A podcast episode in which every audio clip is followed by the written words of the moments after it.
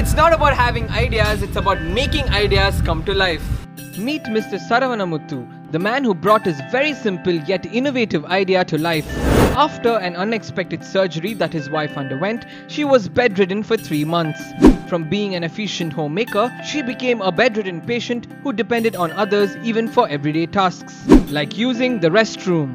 Mr. Saravanamuthu felt helpless as his wife's health was falling apart. A welder by profession, this man decided to battle pain with innovation. He invented a remote controlled bed with an attached toilet pot so that his wife is relieved of depending on others. How does the remote controlled toilet bed work? Let me tell you in a few steps. The cot is fitted with a toilet pot that can move both vertically and sideways. This pot is connected to a remote controlled flush system that comes with a flush tank and a pipe connected to the septic tank. And the patient can operate the toilet bed and the flush by simply pressing a few buttons on the remote controller. Following his invention, Mr. Saravanamuthu has received more than 1265 orders for this toilet bed. He won the National Innovation Prize for the year 2019 and wishes to reach out to the 35 million patients that are currently bedridden in India.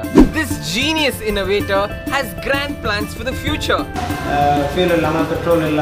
Uh, எரிபொருள் இல்லாதபடி ஒரு இன்ஜினை முயற்சி பண்ணிட்டு தான் பல வருஷமாக நான் செல் பண்ணிட்டு இருக்கேன் And this scientist's message to the creators out there is to Never give up. stay on the ground with me until we make it.